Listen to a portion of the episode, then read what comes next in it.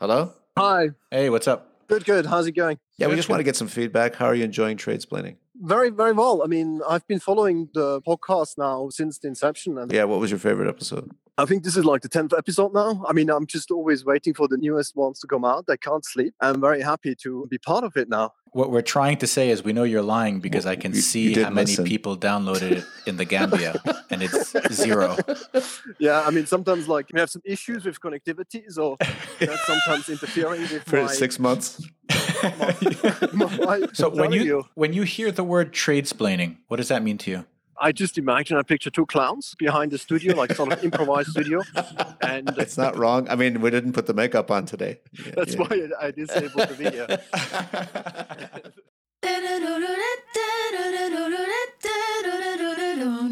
And I'm on a roll. I'm Rob. And I'm Artie, and welcome to Tradesplaining. We're not just a podcast about trade. We're also here to talk about why trade matters, what's going on in the world, and what it all means. Today we're embarking on episode 9, maybe 10. After a tough year, we have a great interview with Matthew Wilson, who, even after 10 years in different roles in trade and multilateralism, remains optimistic about what we can do and optimistic about the role of Geneva. Let's find out. He's he's biased. Also, we'll be talking about what we're watching for in the coming year. Build back better, maybe worse. Is America coming to the rescue? And others. And of course, stand by for this week in local news. And now, with further ado, Let's get into it. Now, this has become sort of a ritual with us here at Tradesplaining. We're going to start off by reading and introducing some of our hate mail. we're all about the feedback. Yeah, Yeah. our inbox is blowing up.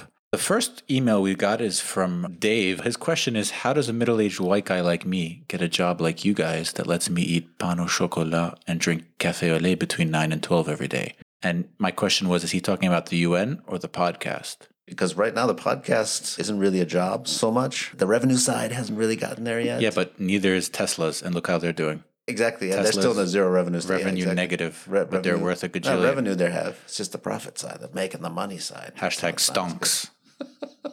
So middle aged white guy like me get a job like you guys. What do you mean, you guys? Let's take this off. Let's take this offline. what do you mean, you guys? we gotta take this offline. DM me. D- slide into my DMs. Next is we had a new Apple podcast review from Naptown, quote unquote. I don't know what that means. He says, or she says, learning something new every day, even things I didn't know I should know.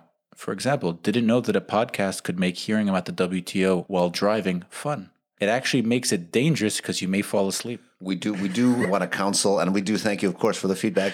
Please drive carefully. Yeah, don't listen to WTO podcasts while driving because you- like, I, That's- I'd almost makes say yeah. drink and drive before you listen to WTO and drive. I don't know which is worse.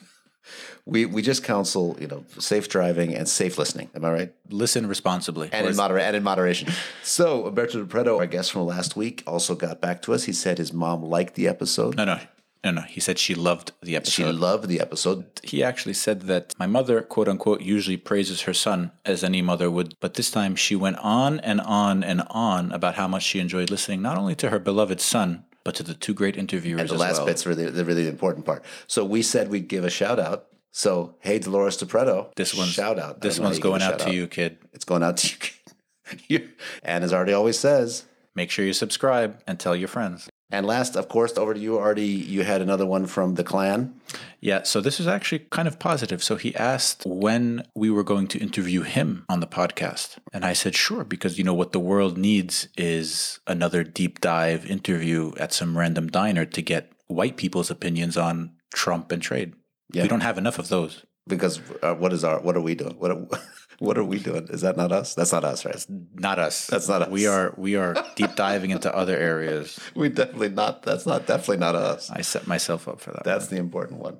Anyway, keep those letters coming. If you want to write to us, it's trade.splaining at gmail.com. You can also find us on Twitter at, at tradesplaining and also look us up on Instagram at trade.splaining. Make sure you follow, subscribe, rate, review, listen, and any other adjectives that come to mind. Any contact is good. We're still. Just click.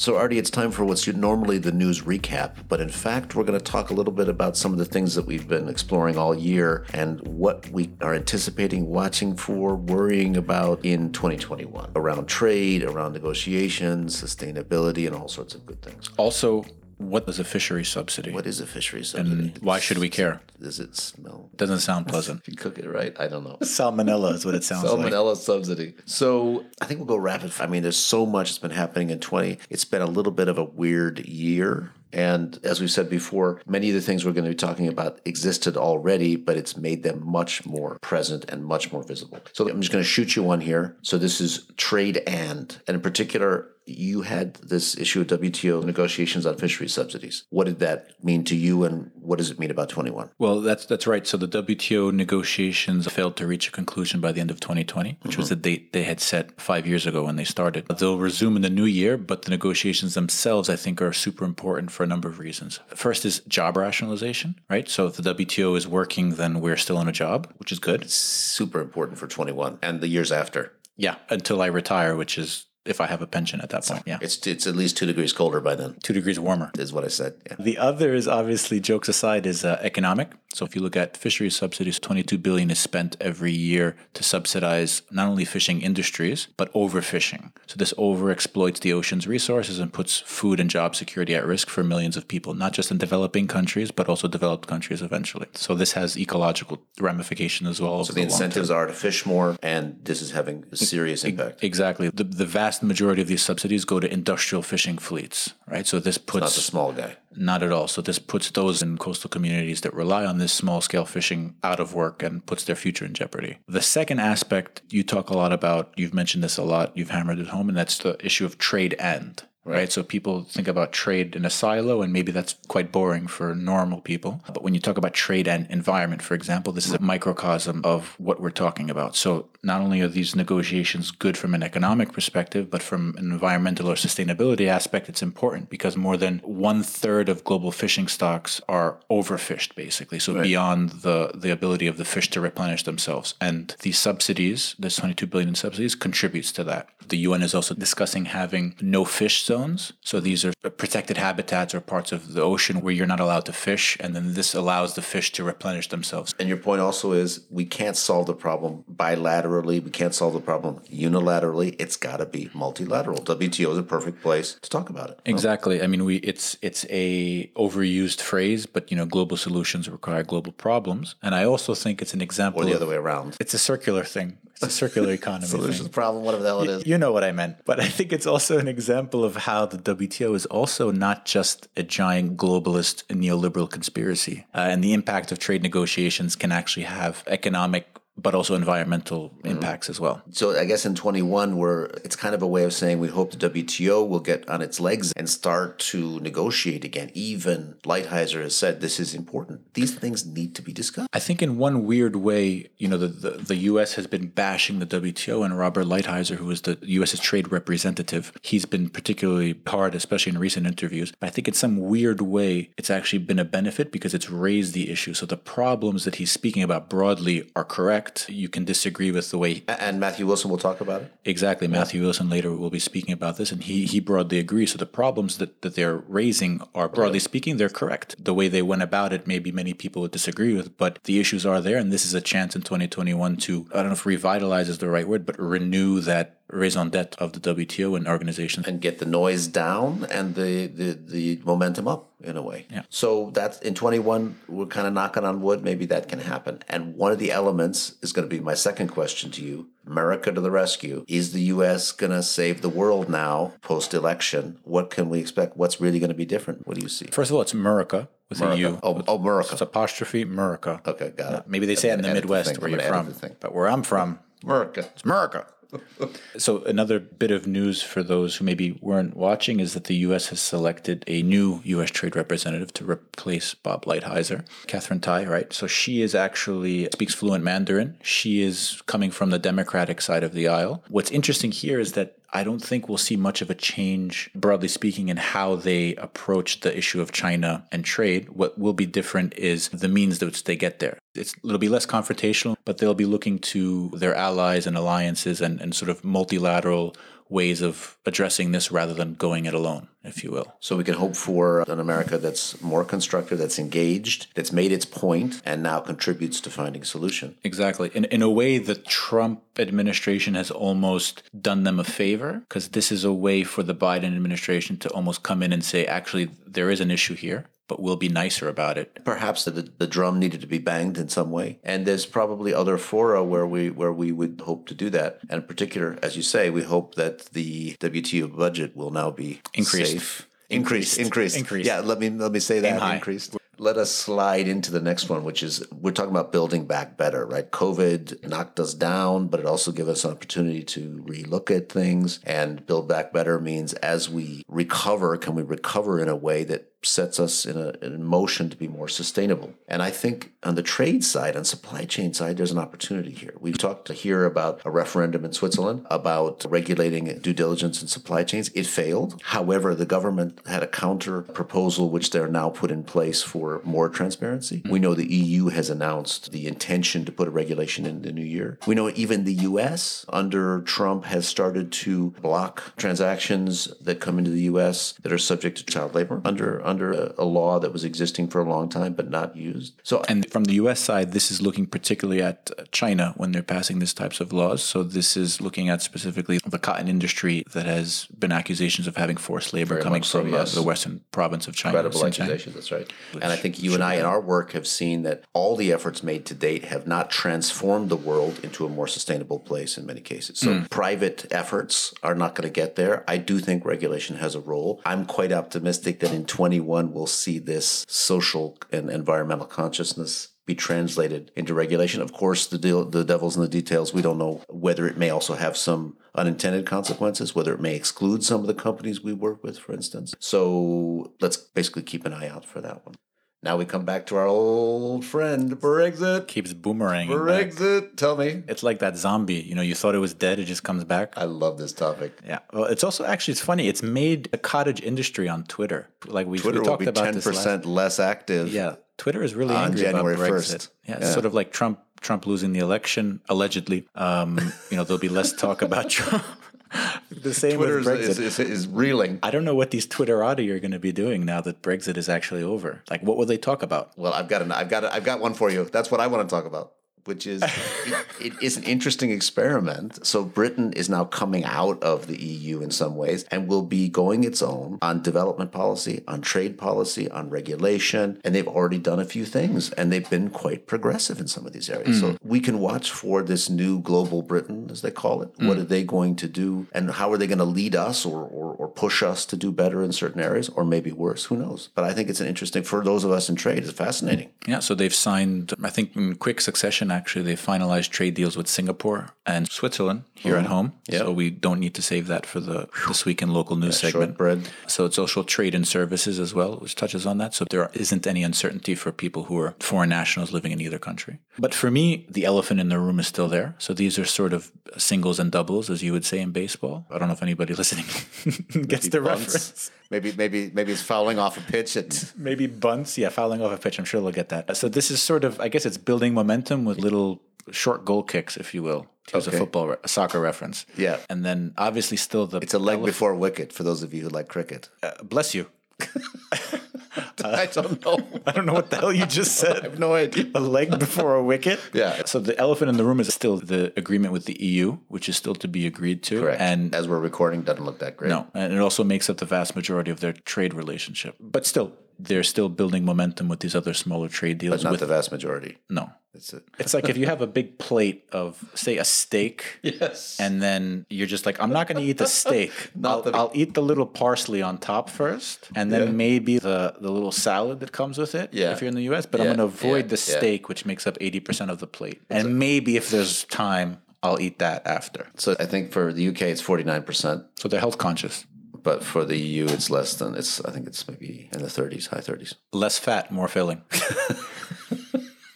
Here's when we throw in the dad jokes. All right, we got another one here. I know you're you're a big fan, and that's come out on the podcast, obviously, of trade wars. They're easy to win. We've already demonstrated that. Easier to start. And now they're a reality. Now we got a new one. This is Australia versus China. So what do we look for in 21 there? For it to stop Please. will be the first thing. Yeah. No, I think obviously Australia has already said that they'll be referring China to the WTO over these recent barley tariffs.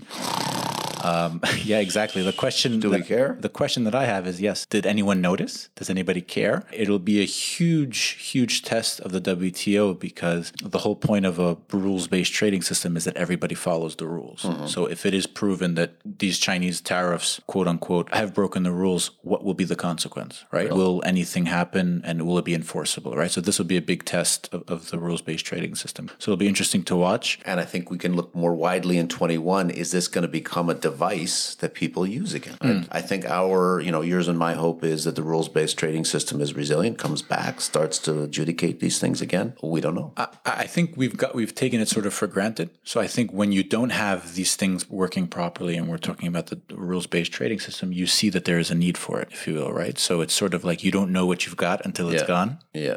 Hashtag every love song ever Yeah, written. exactly. So the so I think it, it in a way it'll help rationalize its existence, right? So it'll People it'll show that people there's a see need for it. now perhaps the need for it. The losers, can I say that, or not the losers? Those those that are more damaged or more obviously damaged than the others.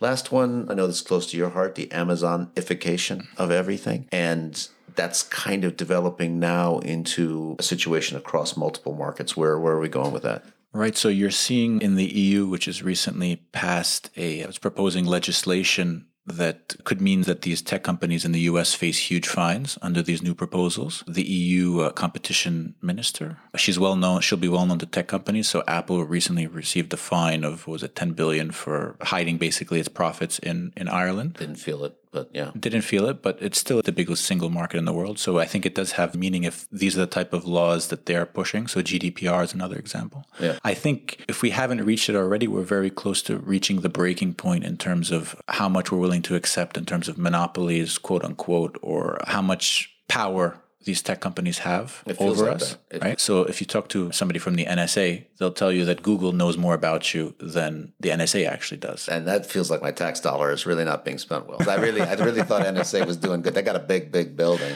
In any case, I think you're right, and it's it, it's turned a little bit the corner. I think in the U.S. of A. litigation against Facebook, litigation against Google, and also in China. Interestingly, hmm. so Nikkei Asia. You remember Charles Clover, our guest a few uh, a few weeks ago, a few episodes ago. They are reporting now that also the Chinese government, maybe for slightly different motivations, is cracking down on their tech giants, the hmm. Alibabas, the Tencents, and again, it's this accumulation of power and uh, economic power and other types of power that the, the Chinese government is also looking at. So we've got the EU, the US, and China who have all come a little bit to the same conclusion at the same time. So why are we talking about it? Why is it important to trade? Because increasingly these companies are determining trade, commerce, payment systems. Even we talked about delivery systems. We talked about also information on markets. Where do you get your information on products? They're across multiple markets, so they are above or outside some regulatory limits. They they have a big, big influence. Speaking of Amazonification, they've announced that they're starting their own delivery service. Fantastic. Do I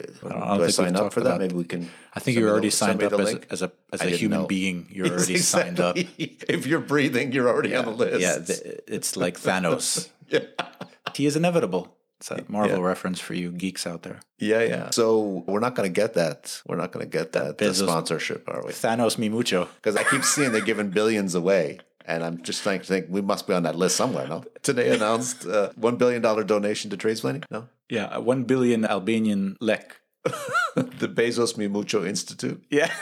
on Amazonification. The Bezos Mi Mucho Institute for Trade for people who can't trade good but want to learn how to do other things good too. okay, that's a working title. No, yeah, that's uh, So people want to reach out. Zoolander. As a loser. You didn't get that? and get that and know that reference. So I think those are some of the things we're watching for in 21. A lot of them have to do with trade and so trade and sustainability. Uh, Amazon's trade and data, trade and social. We talked about the U.S. How will they act on the global stage, and of course, will Brexit no longer be a thing to talk about? We hope not. I think that's a good transition actually to our interview with Matthew, which is coming up in just a tick. So, our next guest needs no introduction, to us at least. Matthew Wilson has served as Chief Advisor and Chief of Cabinet to the Executive Director of the International Trade Center since 2013. Prior to this, he served in the cabinet of Pascal Lamy, Director General of the World Trade Organization, where he was responsible for development issues, aid for trade, trade facilitation, trade finance, and relations with the ACP. That's a lot of stuff. yeah, size matters. He's also a trade negotiator and diplomat for the government of Barbados for eight years. So he's been basically all across the things we talk about. And he was the inaugural friend of the chair chairperson for trade facilitation, special and differential negotiations. He made gave us that up. that sentence. He made that up. to We make did it not- difficult. we did not come did up with that sentence. and So- chaired a number of committees within WTO. Matthew has an MSc degree in international development, an MSc postgraduate degree in international relations, and a bachelor's degree in psychology and sociology. Hashtag Freud. Matthew is an avid writer and photographer and has had his photographs and writings published in literary journals and media outlets such as The Guardian, BBC TV, and Medium.com. Also, full disclosure, Matthew is somebody who we know quite well from our time in Geneva. He's also a colleague, friend, and overall cool guy, so we're really delighted to have him on. So, Matthew Wilson, welcome to Tradesplaining. Let's just start off by having you tell us a little bit about yourself, what brought you to Geneva, and uh, into trade in particular. Yeah, well, thanks for having me. Even though it's like way down in episode 10 or 11, you know, I really expected to be asked to do this a bit earlier, all things considered. But no, I'm happy to be here. Why am I in Geneva? So I'm from Barbados, a very small, beautiful island in the Caribbean. And about 16, 17 years ago, my government decided to post me here to work at the diplomatic embassy. So I was a trade negotiator, a human rights negotiator, um, a labor negotiator, a health negotiator, everything you could think of. And then before I knew it, I moved into working at the WTO, both on development and then working with Pascal Lamy, an amazing legend, Director General of the WTO. And then about seven years ago, I found my way at the International Trade Center working with Arancha Gonzalez, who is now the Foreign Minister of Spain. Hashtag humble brag. And let's just talk a little bit about 2020. I mean, basically, it's kind of sucked, but it's also opened our eyes to, to some new things, some ways of, of looking at things differently. Has it changed your view on trade or on what Geneva does? Are you more or less optimistic because of what's happened this year? You know, it's really made me realize how interrelated we all are, not just in terms of us as economies, us as people, us as organizations. I mean, we really are part of one massive global value chain. So I think it really has helped us to take a look at ourselves, take a look at how we live. Countries, I think, have been a little bit inward looking as well, trying to see, well, what actually do we do right? What do Mhm. we not do so well? Where should we diversify? What should we move into next? What hasn't worked? So I think it's actually been a, a year of introspection on all Mm. levels for all of us. One thing that comes to mind is, as you're saying this, is me and Rob, we talk about this a lot on the podcast, but I feel like we've become a bit too insular in the way people in the trade industry or the trade community talk about trade. So we've sort of drank the Kool Aid in a way, even if it may be true. Do you think that in the last maybe four or five years, or in the last year in particular, the pushback against trade has helped sort of sharpen our arguments, sharpen your arguments in particular on whether trade is actually a, an overall good or a benefit to society? Do you think that's helped at all, having that sort of pushback? I mean, I think those of us who work on trade issues, myself and both of you, I mean, we are defensive of trade because we know that it does lift people out of poverty. We know that it does give opportunities that really can have huge economic, political, and social dividends. So I think we've become a little bit more defensive, but also because trade has never been on the global agenda like it has been the past five or six years. Now, to be honest with you, sometimes it's, it's used, unfortunately, as a bit of a proxy for other things you know, like populism, inequality hmm. between and within countries. But I think it's been great that it's been out there because then we've been able to defend it. We've been able to show that there's a hundred years worth of evidence that shows that this thing works. So I hear you. I, I'm kind of with you. On the other hand, we're in a mess. The WTO itself is under fire you know, even its existence, although let's say a change of administration may mitigate that a little bit. We hear a lot about managed trade. We hear a lot about fragmentation and regional agreements and so on. So yes, I think we have good arguments, but do you think anybody's listening? I mean, are we are we really getting through? I mean, we'll see how things work under the new administration of the WTO. We'll see if there's a bit more passion for countries to come back to the negotiating table and to get some of these things right. I mean, the fact of the matter is, some of the issues that people have had with the WTO in the last couple of years, they're pretty accurate. Mm. Huh? The WTO discussions and negotiations have not kept up with the reality of where things are. The mere fact that, you know, I was negotiating the fishery subsidies negotiations 12, 13 years ago. You know, we just heard that they're not going to be completed by the end of this year. I mean, come on. If we really cared about the, the ecology, if we really cared about the environment, if we cared about the fish, for goodness sakes, we wouldn't be taking more than a decade to be able to sort this out. So, I mean, I think some of the concerns that people have with the WTO have been accurate, but I also feel that the institution is an incredible institution with incredible people that actually helps to keep more things afloat than people give it credit. Huh? Transparency is an extremely useful aspect Mm, which people don't often recognize the importance of until it is gone. You you used fisheries and to keep afloat in the same sentence, and I think you get you get A That's for a- effort that's a check. and A for delivery. Yeah. Also, we did that with panache. I think we also have to recognize the WTO cafeteria has has gone leaps and bounds. A lot of people don't. As the fish have dwindled, the, the vegan options have increased. You know, listen, I was around when there was the old cafeteria at the top of the building. We don't want to Um, go back to that. No, please. No, The horror. So maybe just to round that out, we we heard you know maybe this in the Geneva Trade Week this this week negotiators and maybe you experienced this traditionally say we don't deal with anything with trade. Please get out of my face with labor, environment. I don't want to have to deal with anything. And maybe the dialogue's changing, so negotiators have to be more rounded and they have to understand these other impacts of trade. Do you think that is clicking in negotiators' minds? Do you think they will start to take on board some of these other issues? I mean, listen, I mean, I hate to sound like an old fogey, but the information technology, access to information, transparency of information has done amazing things for trade negotiations. huh? I mean, 20, 25 years ago, you could exist in a silo. Mm. You didn't have to know what else was going on. You didn't have to know that there was a human rights element to this trade agreement, or you didn't have to understand that there was an environmental aspect of what you're discussing. Now, I think is a little bit myopic for people to believe that the only issue that should form part of the discussion around trade is trade. I'm a big believer in this concept of trade and Mhm. trade and labor, trade and health, Mhm. trade Mhm. and IP, trade and the environment. And I think a lot of the negotiators now understand that as well. And let's not forget, a lot of the developing country negotiators, because the missions are unfortunately so small, they often cover three or four different issues. So they know these things. They know that there's a relationship between what they're hearing in the International Labor Organization Mhm. and the Human Rights Council and what's happening in the WTO. They understand this. I, I guess they, I guess they do, but their posture in many cases in meetings I've been is still, in some ways, to keep those things, and that may be also silos within governments. I mean, that the governments uh, do have built-in separations in terms of some of these issues. Sorry to cut you off, Rob. I was just reading maybe not even half an hour ago. So maybe this is a bit too wonky for this podcast, but uh, the U.S. Trade Representative, Sir Robert Lighthizer, was just quoted as saying he was speaking on the WTO appellate body. So for those who are listening, this is the body in the WTO who passes judgment uh, on cases which countries bring against others at the WTO. And right now, there are no more members left. So his quote was Nobody's really missed it. No one's missed it at all. And the alternative court set up by the EU and others is like an appellate body after you have a couple of cocktails. Matthew, This is- your thoughts? Oh, that's an that's an epic quotation. That's really good one. wow. Things that people allow themselves to say when After a few cocktails.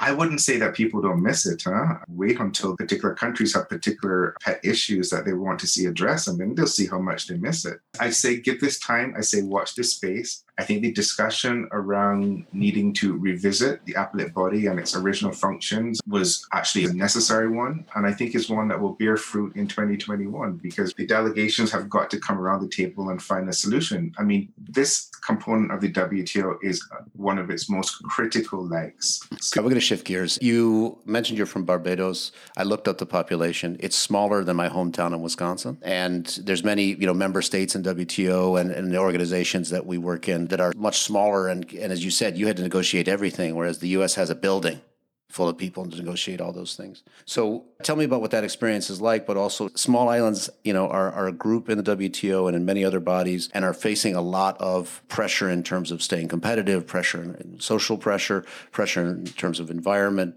So does it make sense for us to focus on small islands or should we just kind of focus on the Nigerias and the big countries? No, I think um, small island development states have their particular vulnerabilities. They have their particular priorities. I think that those issues are increasingly on the agenda, especially with climate change. I mean, if the global temperature of the sea was to go up by two degrees in the next 10 years, many of our islands will be completely decimated. When you have an island like Barbados, where the major sector is tourism, where the major employer is tourism, and you think about us losing our beaches, I mean, people don't think about these things. Huh? There is a very clear linear relationship between climate change, rising sea level, and the impact on small island states. So, I mean, I think that it's really important that the global community takes care of its smallest and its most vulnerable. That's that's what makes us human. Taking care of those, reflecting the views and priorities of those who may not have the loudest voice. Now, I say we don't have the loudest voice, but I tell you, we have some really critical voices. I don't know if you've ever heard my Prime Minister, Mia Mottley, speak on these issues, Mm. but I mean, she has become such a huge advocate and representative for these issues on the global scale. It's really quite incredible to see. So, no, I would never, ever advocate for, for kind of focusing more on those countries that one would consider to be economic powerhouses because the priorities that small island development states have now are about survival. Do you worry about the future of Barbados? You worry, but can you kind of think in your mind what it's going to look like if you know if sea levels? I worry rise? about the future of all small island states if we don't get things right Mhm. on climate change, Mhm. if we don't really start looking at how we can truly support these countries to diversify, if we can try to give them a source of financing. You know, this is a huge issue for small island developing states because many of us are middle income status. Yep. And they judge financing or access to finance by per capita GDP, which is, I do not believe, the appropriate indicator to hmm. use. It means that sometimes you know those small countries can't even access global finance which is absolutely devastating when you go through something like covid where your economy essentially shuts down and yet you don't have the budget to be able to put people on furlough. So i mean these these are real issues I think we're living in an age where people are quite, you know, they think that the system is working against them. They think nothing is really happening, nothing's going to change, none of it will make a difference, right? And I'm speaking very broad terms here. And I've seen it in my own country, the US, not not Albania or Al- Staten Island is a um, country. Yeah, that's your island. I, I- I've seen it in my own country in the last few years. Do you ever feel like there is a solution or there is sort of light at the end of the tunnel? And the second point, having said all of that, people have lost faith in multilateralism and the institutions themselves. Do you think multilateralism presents a solution? i mean look at the whole covid vaccine that is multilateralism in action huh? People don't see that. Some people don't want to acknowledge that but that is based on multilateral cooperation. Even issues to do with with mask wearing issues to do with travel the basis of all of that are multilateral understandings. So i'm a huge believer in multilateralism. I'm a huge believer in having a seat at the table you know? I i don't think that you can complain about issues if you have decided not to put yourself at the table. It's how I feel about people who don't vote. And it's something Rob said earlier about, you know, when he's attended some of these multilateral meetings and negotiations, it, you know, that it just sometimes seems seems so far removed from the reality. They seem to move very slowly. They seem quite myopic in how they approach things. But I would say that a lot of things actually don't happen in those big rooms. You know, you know all about corridor diplomacy and coffee diplomacy. I mean, that's really where things happen. And a lot of it has to do with not just personality, but also helping to break down knowledge barriers, just Mhm. having discussions. I've seen this through my career where it is about simply sitting down and giving people respect as equals across the table and trying to look at an outcome, a solution where both people can actually benefit, both countries can benefit. So for me, I think that that is just a small microcosm of how multilateralism works. So I have great faith in this if everyone commits to it and if everyone comes to the table with the intention of trying to find a solution. That wraps up part one of our interview with Matthew Wilson. Stay tuned and make sure you're subscribed to catch part two of the interview and a special Tradesplaining holiday bonus episode coming up in just a few days' time. We know you've all been waiting for those Rihanna and Nicki Minaj references. Hint, they're coming. So enjoy the rest of the episode and stay tuned for more. Artie, this brings us to this week in local news. If you didn't hear it here, you wouldn't believe it. It's about Geneva, obviously. So I want to cue you. You had something about podcasts. This is not about Geneva and it's not about Switzerland, but it's still making me angry. It really grinds my gears. Hashtag family guy. So Britain's Prince Harry and his wife Meghan will produce and host podcasts for Spotify, the Swedish company What? said, starting with a, s- a holiday special that will be released this month Over this podcast? at the same time. Sorry, So, no. you know what? Uh. It's not local news, but I am bleeping pissed because now we have more competition. We had just reached a niche market, and now these royals. Those half an hour people have on the way to on the way to work. yeah. So this is a serious issue. Who do I write to? Well, I'm I going full Karen on this. That- I'm going to write to Spotify. We're on Spotify, by the way. Yeah. Uh, I like you, Spotify, And but we might like pull this. out of it. Yeah, we might. If we, this thing yeah, happens- it's us or them, Spotify. By the way, if you want to sponsor this segment, Spotify, you can sponsor it. Yeah. Come a little closer to home, a little reminder on trade facilitation here in Geneva. I think these things do come home to us, some of these issues. A man entered the Geneva airport this week with four kilograms of dried meat from what was described as an undetermined source, as well as five dried bats. And what the Geneva and the Swiss government wanted to remind us, and I think this is also good for our listeners, is that good practice such as refrigeration was not respected. This is like that holiday song. Four kilograms of dried meat, four dried bats, three pangolins, and a partridge in a pear And what they're saying is, if you if you have it down your shorts, it's not it's not good refrigeration, not good practice. Wait, he kept it in his shorts. This is what I'm speculating. It wasn't in the story. Is that a euphemism? Uh, however, he also brought 1.8 kilograms of dried caterpillars, which were okay. There's a two kilograms And a partridge in a pear tree. so as you as you're bringing home those snacks and those delicacies from home, please keep in mind that there are laws about this. There are standards. Look up on your local website. Caterpillars okay. Dried bats not okay. Well, folks, that about wraps up this week's episode. We'd like to thank our guest Matthew Wilson for joining us and discussing all things WTO, small island states, and why Rihanna is better than Nicki Minaj or the other way around. Can't Hashtag remember. Team Nicki. Sorry. We that's- hope you enjoyed this week's episode as much as we did.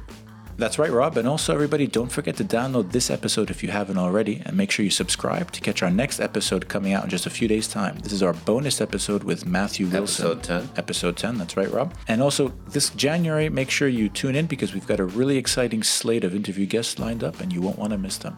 You can also follow us on Twitter and Instagram, Twitter being at Tradesplaining and Instagram at trade.splaining. And you can also email us as usual at trade.splaining at gmail.com. But before we go, we want to wish everybody a happy festive season. Happy holidays, everybody. Thanks for listening and stay classy. Thanks, Ma. Thank you, Dolores.